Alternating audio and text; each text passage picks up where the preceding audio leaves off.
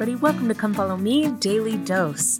I'm Lindsay Hanson, and today is January 5th. Today, we're going to talk a little bit more about Joseph Smith history leading up to the first vision.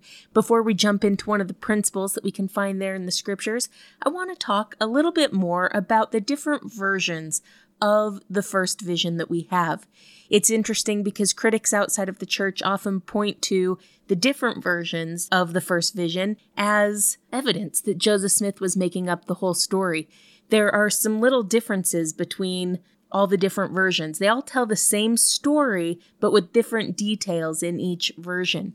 They think that because there are differences in the story, that clearly Joseph Smith was not telling the truth. I look at that and I think the exact opposite. I know personally, if I am telling a story to different groups of people, I'm going to emphasize different things. And we can actually see that that's the case in the Bible as well. We have four different Gospels Matthew, Mark, Luke, and John, and all four of them are telling about the birth, life, and atonement of Jesus Christ. They all tell the same story, but they emphasize different details of the story. For example, the Gospel of Matthew was written to the Jews, and it was written with the purpose of showing the Jews how Jesus Christ fulfilled Old Testament prophecies. Several times Matthew will write something and he'll say, Thus it was fulfilled, and then talk about a prophecy from the Old Testament. His audience was the Jews, and so his focus was on one particular thing. The Gospel of Mark was written to the Gentiles, and was trying to prove to the Gentiles the divinity of Jesus Christ. So 25% of the book of Mark is comprised of the miracles that Jesus worked, trying to show the Gentiles that he was divine. Luke was a scholar, he was a physician. So it makes sense that he told the story of Jesus Christ through the parables that the Savior taught. And the book of John was written to members of the church. And so as we read the book of John, it's kind of next level spiritual. He's really trying to talk about the doctrines and the principles of the gospel through the life of Jesus Christ. So, four different accounts of the life of Jesus Christ. The story is the same. They all tell about the birth, life, and death of the Savior, but because they were written to different audiences, they go about telling the story differently. And that's exactly the case with Joseph Smith. Each of his four accounts that he had written about the first vision were written to different audiences in different times facing different challenges. And because of that, he emphasized different aspects of the first vision. The different versions of the first vision do not disqualify it as truth. All it does is give us a fuller picture of what really happened. And we can know what happened. We can know truth for ourselves by going to our Father in heaven in prayer, approaching the source of all truth. We can know for ourselves what took place in that sacred grove. So let's move on to a couple of verses in Joseph Smith history. Starting in verse 8, it says, During this time of great excitement, my mind was called up to serious reflection and great uneasiness. But though my feelings were deep and often poignant, still I kept myself aloof from all these parties. So great were the confusion and strife among the different denominations that it was impossible for a person, young as I was, and so unacquainted with men and things, to come to any certain conclusion who was right and who was wrong. In the midst of this war of words and tumult of opinion, I often said to myself, What is to be done? Who of all these parties is right? Or are they all wrong together? If any one of them be right, which is it? And how shall I know it? Now, it's interesting because I think a lot of times when we're talking about the first vision and Joseph Smith history, oftentimes we think of a boy who attended a meeting or two and was confused, happened to read a verse in the Bible, decided to pray, walked into some woods, and there it was. It was done. But there's something really, really interesting in Joseph Smith history, verse 5. It says that these religious revivals started the second year after they moved to Manchester. So it would have been around 12 years old when all of these meetings began. And even though oftentimes the movies portray it as being a very quick process, Joseph Smith struggled for years. For years, he searched. For years, he attended meetings. For years, he was confused. And our Father in heaven allowed that. He allowed him to be confused and he allowed him to search. He allowed him to not know what to do. So the question is why? Why let him be confused for a couple years? Why not just answer his question?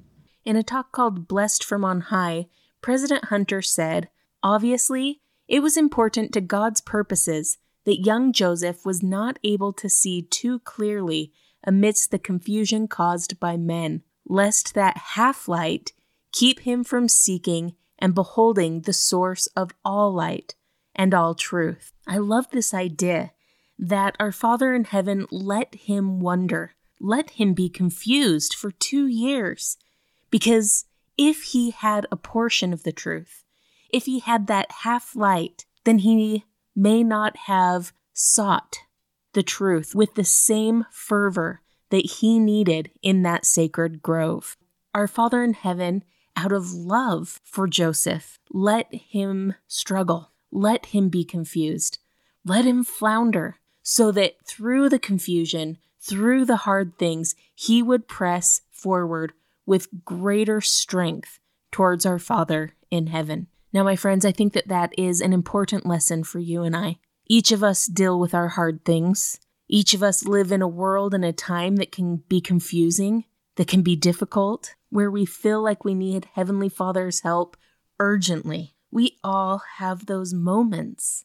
And we all have those moments where we feel like Heavenly Father is silent, or maybe even sometimes distant. But I love this idea that perhaps our Father in heaven keeps us in the dark so that we continue to reach with all our strength and effort to Him, so that when we cry out, it will be with the urgency needed for answers to come. Now, don't take that the wrong way. I don't think our Father in heaven takes pleasure in watching us squirm and hurt and be confused and frustrated. I don't think he's sitting there just waiting back and say, hey, when they want me enough, then I'll step in. He takes no pleasure in that. But when we reach up to him urgently, he is able to reach out to us. President Nelson said, When you reach up for the Lord's power in your life with the same intensity that a drowning person has when gasping and grasping for air, power from Jesus Christ will be yours. When the Savior knows you truly want to reach up to Him, when He can feel that the greatest desire of your heart is to draw His power into your life, you will be led by the Holy Ghost to know exactly what you should do. My friends, I truly believe that our Father in heaven wants to give us all the good things. He wants all the blessings for us. He wants to pour His love out on us. He truly is the giver of all good gifts.